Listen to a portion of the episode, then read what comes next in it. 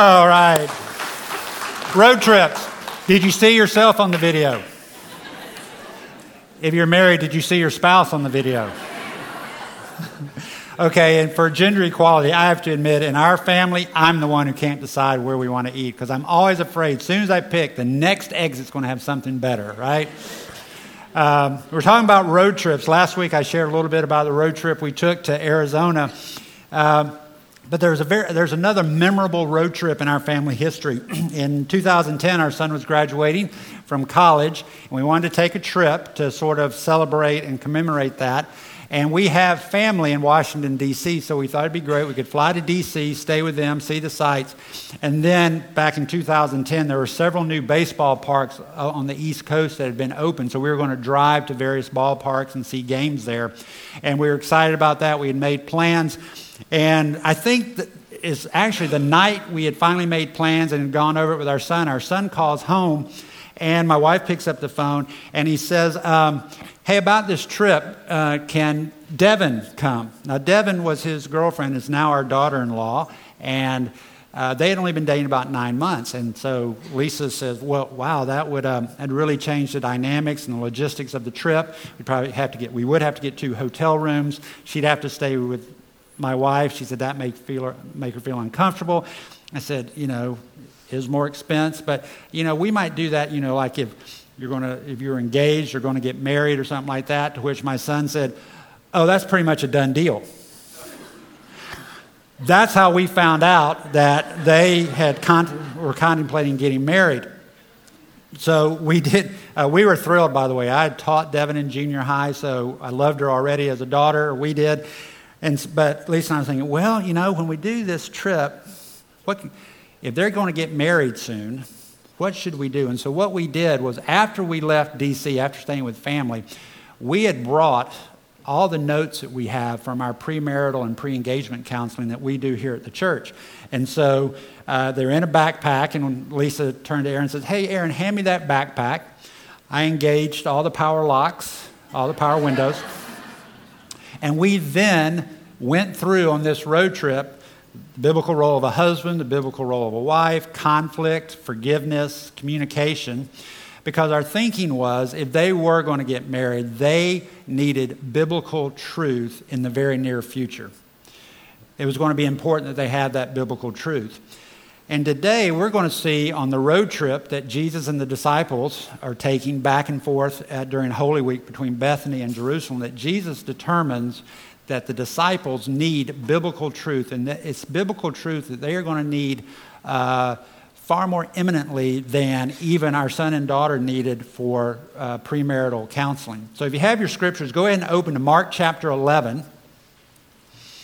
If you remember last week, as we started um, looking at these road trips back and forth between Bethany and Jerusalem, that on Tuesday morning, Jesus had seen a fig tree with leaves but no fruit. And he had cursed that fig tree because it didn't have any fruit. They had gone on into Jerusalem later on Tuesday, and Jesus cleared the temple. Uh, Doug will talk about that next week. They, they left late at night and so the tree probably wasn't visible. On Wednesday morning, then, they're coming back. Peter sees the fig tree, points it out uh, that the fig tree that Jesus has cursed is dead, withered from the roots up instantly. And we talked about the fact that that miracle, a curse of warning, was a warning to us that as Christ followers, we, we don't want to just have the leaves. We want fruit. We don't want to be hypocrites. And Jesus greatly desires that fruit in our lives. But today we see that this road trip, that miracle, Jesus uses for a very important additional teaching as well. So we're going to pick up in verse 20. As they were passing by in the morning, they saw the fig tree withered from the roots up. Being reminded, Peter said to him, Rabbi, look, the fig tree which you cursed has withered. And Jesus answered, saying to them, have faith in God. Truly I say to you, whoever says to this mountain, Be taken up and cast into the sea, and does not doubt in his heart, but believes that what he says is going to happen, it will be granted him. Therefore I say to you, all things for which you pray and ask, believe that you have received them, and they will be granted you. Whenever you stand praying, forgive if you have anything against anyone, so that your Father who is in heaven will also forgive your transgressions. But if you do not forgive, neither will your Father who is in heaven forgive your transgressions. So, while Jesus' miracle was a miracle of judgment, his teaching in response to that miracle was totally different. 24 hours after Jesus has actually cursed the tree, Peter notices this. And I'm trying to picture what was happening. Remember, we have at least 13 of them, maybe more, traveling with them back and forth. And so I wonder if the next day, when they're walking, does Peter get out ahead of them and see the fig tree and say, Rabbi, that tree that you cursed is dead?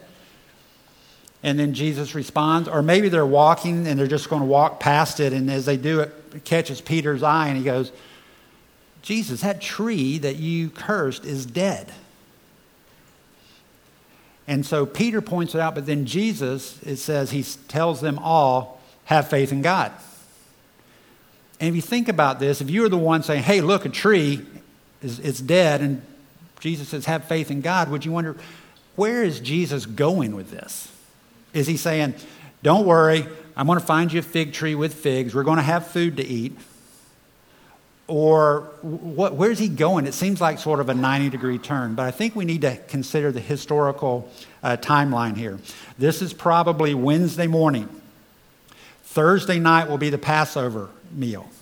Friday will be the crucifixion. So, in about 48 hours, the disciples will no longer be in the presence of Jesus. And so, what we have here in this part of the road trip is a lesson on prayer. A lesson on prayer. Why now? Well, for approximately three, three and a half years, the disciples had lived in the very presence of Jesus, right? Anytime they needed something, they said, Jesus, we need food. Jesus, we need protection. Hey, Jesus, what do we do now for wisdom? They went to him. Now, Jews, the Jewish uh, culture, they prayed regularly, and the disciples probably prayed regularly before they became followers of Jesus. But if you look at the Gospels, you don't see much about the disciples praying. We see Jesus stepping away to pray. There is an account where Jesus teaches them to pray, but we don't see much where the disciples are praying. Why do you think that is? if you're, if you're thinking about it. Why do we not see much about, about the disciples praying? Well, if you think about it, why go and say, hey, I'm going to go over here and pray to an unseen Father when I got Jesus right here? Right? They've been in the very presence of Jesus. Unlike us, all we've, all we've ever known as far as lifting our desires to the Lord is prayer prayer for salvation, pray for the salvation of others, praying for healing, for deliverance from sin, for wisdom. That's all we've known. But for the disciples, they were getting ready to be in a situation where they're going to go from being in the very presence of Jesus and verbally speaking to Jesus in the flesh to becoming like us and having to be dependent on prayer. Jesus knew that and so on, on this road trip, he says, I need to give them biblical truth that they are going to need in the very near future. And so what we have here really is a, a lesson on prayer. Peter remembers what God, what Jesus had done when he cursed the tree. He was reminded of that. And Jesus points out, have faith in God, saying, you know what? The same power that cursed that tree is going to be available to you. And so we have from this a lesson on effective prayer that is just as important to us today. And so that's what I want us to spend time on is looking at really five elements we see from this passage on effective prayer. And the first one we see is actually before Jesus actually speaks, and that is we need to remember. We need to be reminded. It says Peter was reminded of what Jesus had done. We pray now because of past power displays. We pray because we know what God has done in our lives. And so we are to, we should remember, we should be reminded. In fact, uh, we see that before the Israelites entered into the promised land in the Old Testament, God was aware that they would encounter nations and people groups who were going to try to kill them, to mislead them. And he told the Israelites 15 times to remember. So, what do you think they would be remembering as they went into the promised land? Well, they would remember that God delivered them from Egypt. He would remember that uh, they were protected from the Passover angel on the night of Passover when the firstborn were killed. He, they would remember that they walked through the Red Sea on dry land while Pharaoh's army was then swamped. They would remember that daily manna was provided to them. They would remember that water was provided from a rock. Remember, remember, remember, uh, they were commanded and encouraged with. And so, for effective prayer, we need to be mindful, we need to remember what God has done. Now, I am a very, I'm a history geek. I love history. Uh, when we're on road trips and we go to a museum, uh, my family gets very nervous because if there's a plaque, I'm going to read it. I mean, uh, go to the Baseball Hall of Fame, the World War II Museum. I mean, Lisa actually takes books when we go to museums because she'll find a bench and read because I'm in there forever. But if you're a history person, you have to be careful. Sometimes you can be nostalgic, right, and think, oh, the good old days that were better then, and you can be tempted to be discontent. But actually, if you look back and you remember what God has done and you can see his providence in how he's brought you to where you are today, or you see the providence in our country or other circumstances, it will encourage you to pray. Maybe if you're a new believer, um, you may think you're at a, at a bit of a disadvantage because you haven't been as mindful of how God has been working in your life. But I would encourage you if you're a relatively new believer during your quiet time, maybe this week, is just sort of think back on your life and how God has worked to bring you to where you are today. And for all of us, I think we need to be mindful of what God has done in our lives and ask yourselves could you, could you give three or four examples of God's providence and blessing in your life if someone walked up to you in the courtyard today and asked you? Could you do that? Um, I think a good spiritual discipline is to keep a thankful journal. Now, guys, we don't do journals, right? So call it a list, right? Just call it a list.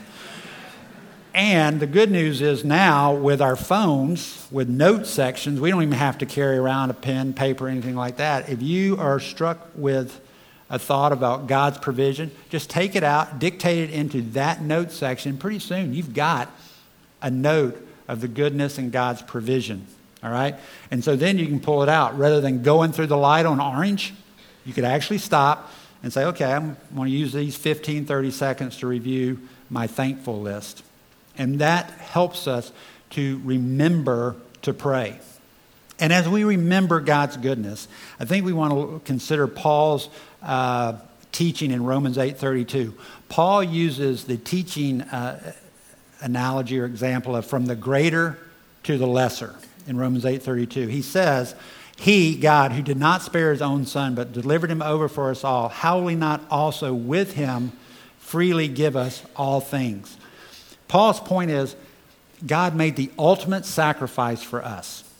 Okay? He didn't with he didn't even withhold his own son. So if I remember that, how can I not help but think in this circumstance God's going to give me what I need, what is best for my, for my um, internal soul and for eternal consequences.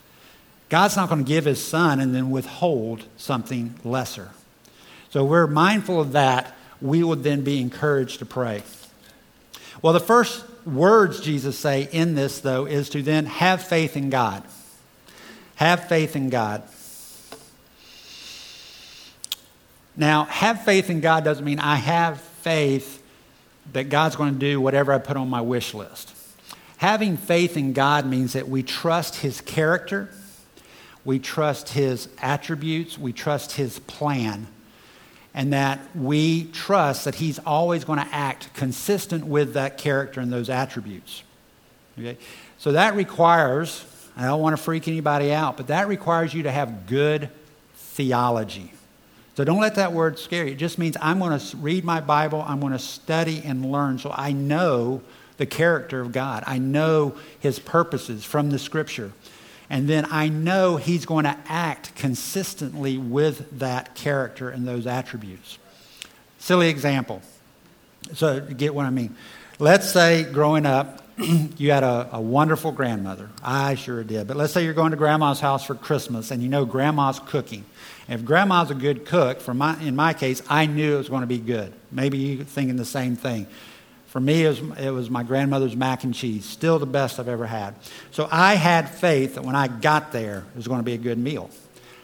After the meal, we're going to open presents, and I know grandma was probably going to buy me some clothes. Grandma doesn't know what's cool, okay? And I know when that box is open, it's going to be, you know, grandma's going to act consistent with her character and her attributes, and that is not to be able to pick out clothes. But we, we have faith when we know the character, we know the attributes, and we know that God is going to act consistently with that character. So faith in God requires good theology and that we trust His plan and His purposes.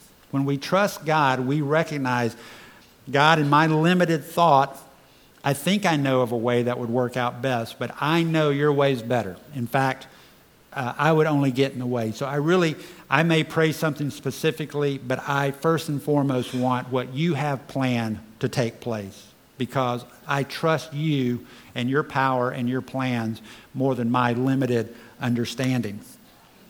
And in fact, we, we see this sort of, t- we see this thought taught us in Scripture sort of from two different sides of a coin. In 1 John 5 4, John tells us this is the confidence we have before him that if we ask anything according to his will, he hears us. So when we say, God, I want your will to be done in this, we know that based upon what your character, your goodness, we know that you want to be glorified and you want to redeem the lost. We know that's going to happen. So we know our prayers and His will, He will hear us. Flip side is when we then enter into prayer, we try, we engage, and there are things that in our mind make sense, and we pray them. But we know that ultimately His will overarches that. And James tells us that it's we can pray for one way, but we have to be careful and be confident in God, if your will is something else, I'm good with that.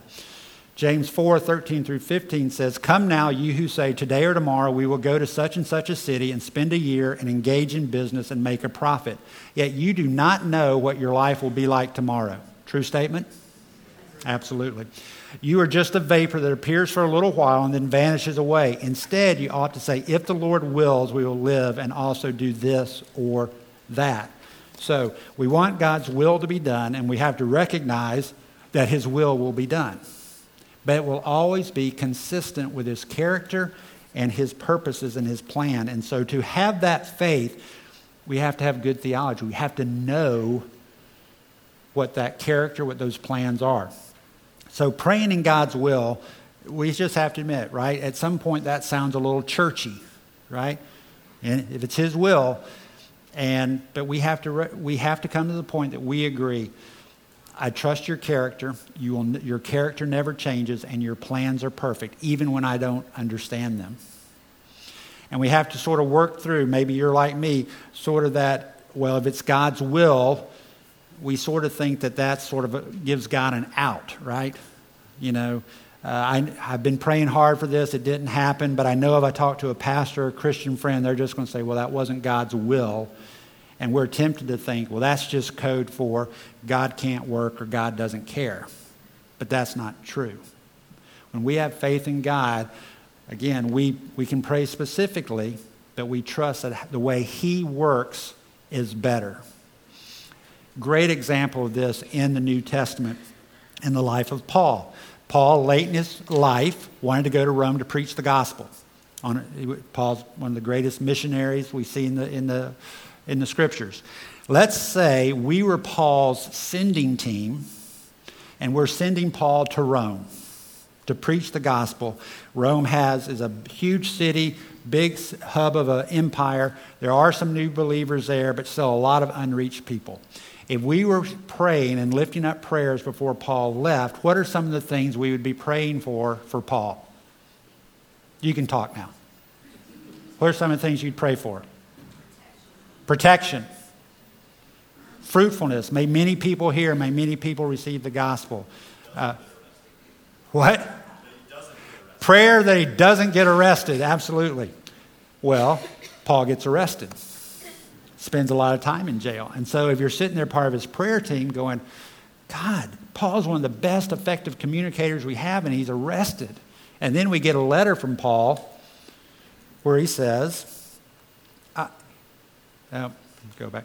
Now I want you to know, brethren, that my circumstances have turned out for the greater progress of the gospel, so that my imprisonment, imprisonment in the cause of Christ has become well known throughout the whole Praetorian Guard and to everyone else and that most of the brethren, trusting in the Lord because of my imprisonment, have far more courage to speak the word of God without fear.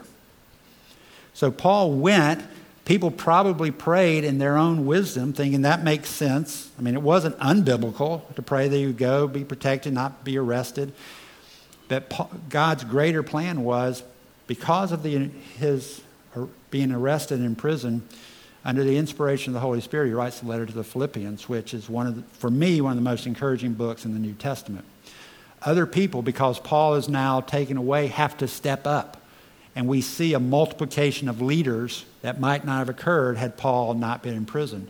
And, and this part is extra biblical, but it's from the history uh, from historical writings, when the Roman Empire expanded, the Praetorian Guard would have gone with the expansion, and they knew the gospel and took it to new unreached lands. God's plan, bigger than ours, far more fruitful than we probably would have prayed as part of the sending team. Now, I, re- I just passed through some uh, verses because I wanted to do this uh, after it occurred to me I wanted to do it in a different order. I frequently use Romans 8, 28, and 29 when we have faith in God. In Romans 8, so I'm going to go backwards on the slide. All right? So we know that God causes all things to work together for good to those who love God, to those who are called according to his purpose. For those whom he foreknew, he also predestined to become conformed to the image of his Son, so that he, Jesus, would be the firstborn among many brethren. This is where our faith in God now becomes personal when we're praying it says God causes all things to work together for good. Does it say all things are good? No. But God is causing all things to work together for good for those who love Jesus. And God, as creator, gets to define good. And He's defined good as conforming us, brothers and sisters in Christ, to be more like Jesus. So when we have faith in God, we believe that in this circumstance, God, your will is that we become more like Jesus. And so that becomes more important to me than any particular outcome. Because I have faith, God. I don't know everything. I'm not your counselor. But I know you've said it's best for me to become more like Jesus. And so that's first and foremost what I want. That, that can be a test of faith. Because I know there are some things it's like, I just want out from under this trial. I, I don't want to persevere. Actually, God, if going through this trial makes me more like Christ, I have to go through the trial. I'm good where I am. But faith in God says, no, your plan is better, and me becoming more like Christ is best. So I have faith in you. So we have to remember what God has done and then have faith in his character, his attributes, and his plan. And then Jesus says, ask. Ask. It's a very practical component of prayer, right? Ask. Mark 11, 24 in our passage today says, Therefore I say to you, all things for which you pray and ask, believe that you have received them and they will be granted you. He makes it very personal. Jesus is saying, I say to you, you, ask, ask. It's, it's strange. Many times I talk, maybe even in counseling, I'm talking to people that have circumstances. They want reconciliation, they want circumstances to change. And so I'll talk to them about their prayer life, and they haven't asked, they haven't prayed about it. You know, and we, now we would never do that, right? It's like, ask. And James, in the book of James, chapter 4, James points out sometimes we're fighting and quarreling over things, things that may even look biblical, and they don't come about because we don't ask. says, What is the source of quarrels and conflicts among you? Is not the source your pleasures that wage war in your members? You lust and do not have, so you commit murder. You are envious and cannot obtain, so you fight and quarrel. You do not have because you do not ask. You ask and do not receive because you ask with wrong motives so that you may spend it on your pleasures. See, we have this is point two and three combined right here. First of all, we don't ask. Or maybe we do ask, but it's for selfish motives. It's not for your plan to come to fruition, God. It's for my ease of life, my comfort. So, right here, our prayers are not effective because we either don't ask or we ask for the wrong motives. So, we are to have faith in God and ask. Now, I have to, I have to share uh, personally, this was area actually I needed to grow in, and I have grown significantly in this, but uh, one of the reasons is I was I am so comfortable and uh, solid in my belief of God's sovereignty. That God is in total control of everything. Nothing happens unless He decrees it or allows it, and God knows what's going to happen today, tomorrow, and the next day. And so sometimes I'm thinking, well, why pray? God's got this. But can we just acknowledge that there are some biblical truths equally true that in our finite minds it's sometimes hard to reconcile? A sovereign God, nothing happens outside of his sovereign will. Yet God's revealed will, his directive will to you and me says, pray. So I'm not going to stand up here and say, I can totally reconcile that with you. John Piper once made a statement that helped, though. He says, God is sovereign not only over the ends, but the means. He moves his people to pray, and that reconciles with the end. So, what are some of the benefits, though, when we literally ask the Lord? I think first thing is we are mindful of the need. When we pray, we become mindful of the need. If someone walked up to you and said, Hey, how can I pray for you today? you might have to stop and say, well, let me see. And you become mindful. This is an area where I am dependent. Or if you ask someone else, how can I pray for you? You become mindful of their need. So asking makes us mindful, and we're mindful, we recognize our dependence. But it also then makes us more mindful of the, God's response. When we start praying, we're on the lookout for the answer. Uh, Lisa and I have, for many, many years now, we do our quiet time in the morning. At the end, we pray together. Uh, we have people that uh, sort of list the people we pray for, and at the end of our prayer, we swap requests. You know, um, how can I pray for you today? Uh, how, and I ask, this is how she can pray for me, and we write it down. Lisa has, she has a journal. I have a list on my tablet, but like it's amazing the next day when I look back on what was on the list the day before, we're already mindful of how God has worked just in that 24 hour period. And as we scroll up, we become mindful. God may have responded in the same way, but we wouldn't have been aware of it. And that ties back into point one. When we're mindful and we see God answering, we become, we acknowledge our dependence, we pray frequently, and that also gives us courage to share our faithful God with other people. So we asked, and then Jesus says, when you ask, believe. Believe. Our passage says, Whoever says to this mountain, be moved to the sea, believe and do not doubt, and it will be done. So, yes, I do believe the Creator God who spoke this world into existence can move a mountain into the sea no doubt.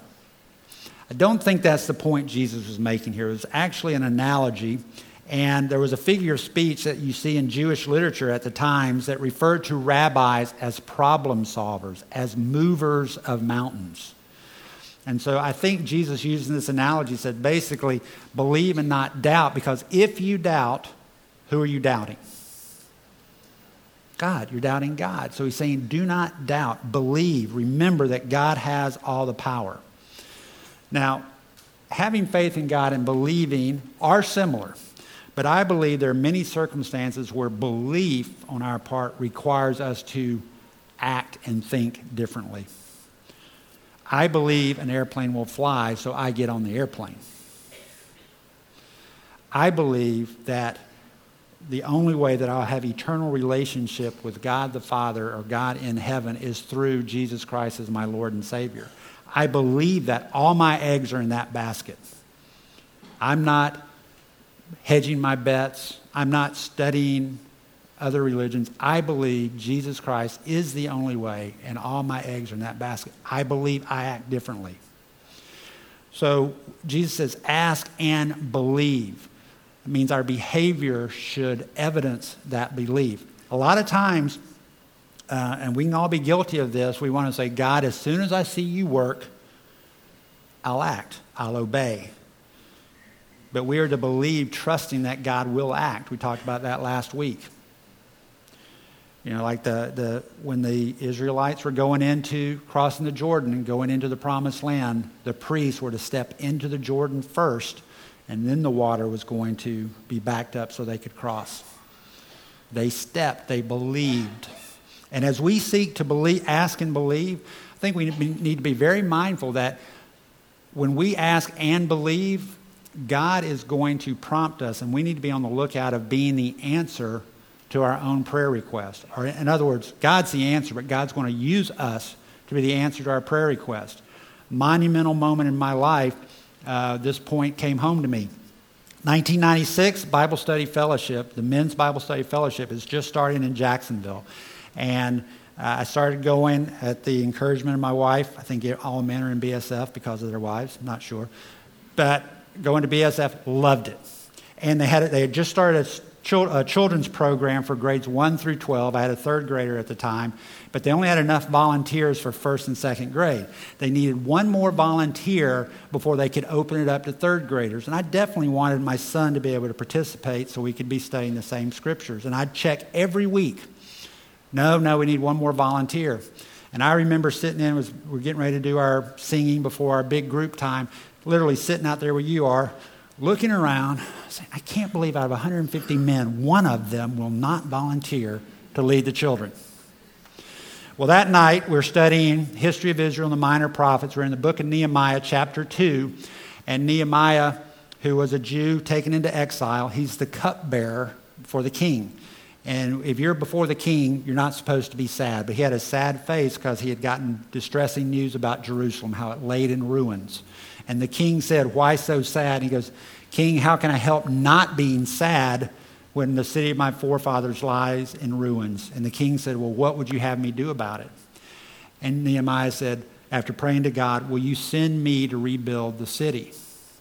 And the teaching leader at BSF then said, Men, have you thought that God wants you to be the answer to your prayer request? Instantly, it says, I do not like where this is going. Seriously, my chest tightened. I said, teaching first, second, or third graders every week, having my BSF prepared and a lesson done in five days rather than seven days, I, I, I can't. But every reason was uh, fleshly. And I remember I, I didn't even make it all the way home. I called Lisa and I said, I think I'm supposed to be a children's leader. And so I then taught children, worked in the children's program for 10 years. But as be, God was saying, be an answer to your prayer request. Do you want lost people to come to know the Lord? Is that, do you pray for lost people to know Jesus? Are you asking God to use you for that to happen?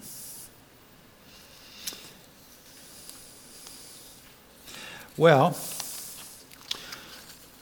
passage takes a unique twist there. Uh, we get to verse 25, and then at this point, Jesus says, Whenever you stand praying, forgive if you have anything against anyone, so that your Father who is in heaven will also forgive you your transgressions. And so, you know, is Jesus, is Jesus sort of giving them a second golden nugget, or is he still talking about the same thing? I think when we look at the context, we have to recognize that part of effective prayer is we need to forgive and repent.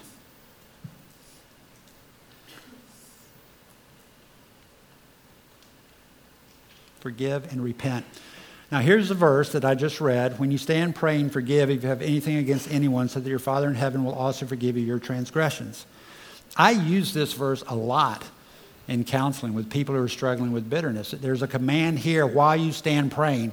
And I say, How often does God expect you to pray? Pray without ceasing, daily. And so you should be forgiving and uh, extending grace and mercy and trusting God with the offender every day. But I think there's a broader context here. If you withhold forgiveness, are you in sin? Yes. It's a trick question. I don't know because I'm holding on to bitterness somewhere. We are commanded to forgive. We can rationalize, they'll do it again, they've done it, you know, all these times, I'll enable them. We are commanded to forgive. And when we don't forgive, we are in unrepentant sin. And what does unrepentant sin do to our relationship with the Father? It hinders that relationship. Now, I'm talking about believers. We've been declared not guilty if we've placed faith in Christ. So we've received judicial forgiveness. The gavel has come down. We are declared not guilty. We are now a child with a heavenly father. What happens if a child disobeys their father and just refuses to confess and repent? Our, our, our Father is per, Heavenly Father is perfect, and we're not perfect, but even then, we still love that child. We're not moving away from them. But when we sin against the, our Heavenly Father and refuse to repent, we go into full Adam and Eve mode. We're hiding, we're blame shifting, and that relationship suffers. And the scripture says that hinders our prayer. Psalm 66 18 says, If I regard wickedness in my heart, the Lord will not hear. Remember the attributes of God omniscient, all knowing. Does he really become deaf? Can't hear you. I can't hear. No. But it just says we should not expect a prayer to be effective. In fact, there's even teaching about that in our relationships. One example in 1 Peter 3 7 says, You husbands, in the same way, live with your wives in an understanding way as with someone weaker, since she is a woman and show her honor as a fellow heir of the grace of life, so that your prayers will not be hindered.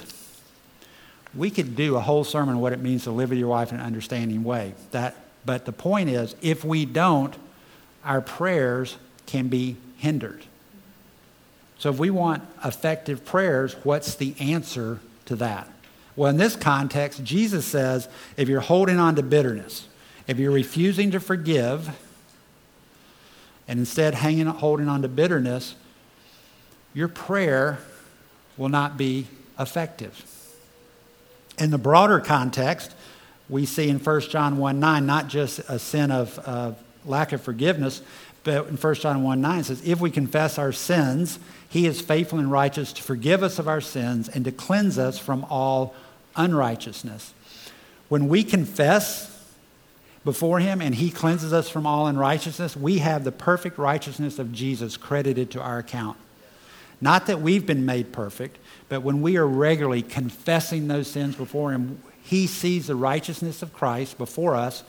And the Bible tells us when we are in that state, our prayers are effective. In James, it says, Confess your sins to one another and pray for one another so that you may be healed. The effective prayer of a righteous man can accomplish much. Where we are as far as confession affects our prayer, makes it effective. This is in the context, by the way, of when the sick are instructed to ask their elders for prayer. And so we as elders take this very seriously. We want our prayers for the body to be effective. And so we regularly seek to say, Lord, reveal any unclean thought in us. We want to be clean before you so that our prayers are effective. And when, we, when the sick have come, it's one of the great blessings to pray for the sick. We will some, we'll go to this passage, and so we'll say, because of this instruction, is there any unconfessed sin in your life? And some of them, a few times, I can see they're sort of taken aback. I didn't expect that question when I came to ask for prayer, but we explain it to them. And sometimes it's a confession of, I'm doubting, I'm not persevering, I can be short tempered. And so once that's confessed, we then pray for their physical and spiritual healing as well. We want our prayers to be effective. So, how about you? Is there something on your prayer list you've been praying hard for, but you're aware there is an area of life where I am holding on to sin. I am refusing to repent. I'm not talking about perfection. I'm not talking about necessarily a struggle where it's regular confession and repenting and then maybe stumbling and repenting. I'm talking about, I know what the scripture says. I am not doing that. I'm not forgiving that person. Not again. I'm not walking away from this habitual sin. It brings me too much pleasure. Our lack of obedience will not thwart the will of God. I'm not saying that.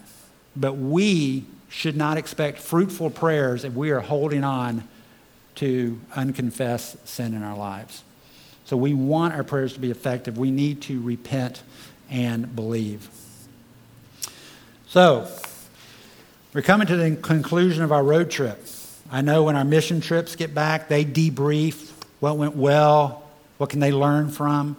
And so, last two weeks, we've seen Jesus and the disciples on these road trips back and forth. And so, what, what are our takeaways for us here at CFC? Well, last week, we talked about, just say it briefly, we don't want to be those fig trees that have leaves. We call ourselves Christians, but no fruit. There was a, there was a warning against that, that there could be uh, correction and judgment from Jesus. Not eternal judgment as believers, but correction if we're not bearing fruit. But this week, the good news is when Peter sees that cursed tree, Jesus says, Power that cursed that tree is going to be available to you and will be accessed through effective prayer. Remember, remember that tree. Pretty soon they're going to remember the resurrection. Remember that and then trust God. Trust His purposes. Ask daily. Go before the throne of grace, praying that His will be done, and then believing that He is going to respond and saying, God, use me. And we also want to regularly say, God, but I want to come before you with a clean heart. Think about it. Are you praying, are you, are you praying for your family members, lost ones, people you love? Do you want your prayers for them to be hindered by your own refusal to confess and repent? The men are going to come forward, and we're going to take the elements of the Lord's Supper. And as you hold those pieces, I just let's let's be reminded was the word in our text today. Let's be reminded of the sacrifice made by Christ. And because of that sacrifice, that same spirit that cursed that tree, rose Jesus from the dead, that can move a mountain, will live in us. And let's confess before him any sin that we have been holding on to. So as the men pass and Matt and Shirley play, just consider that and consider the words that Matt sings prayerfully, and then I'll lead us in taking the elements.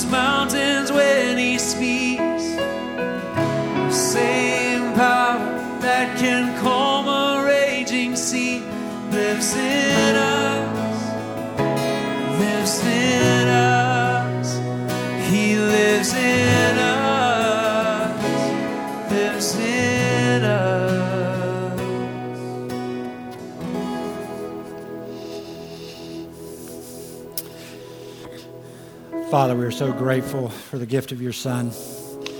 Lord, we know that you have promised never to leave us, never forsake us. You are a promise keeper, a truth teller. Because of that truth, Lord, we know that we have the power of the Spirit within us. We know that our sins are forgiven. Yet we do ask, Lord, that you would forgive us when we continue to fall short, when we seek to elevate our will and our plan above yours, when we seek to um, hide in fear because we don't want to go through the trial, even though it'll bring you glory. Forgive us, Lord, when we hang on to bitterness. So grateful you did not withhold your forgiveness for us. We love you, Lord, and we just thank you that the power of the Spirit lives within us now. Amen. Let's take together.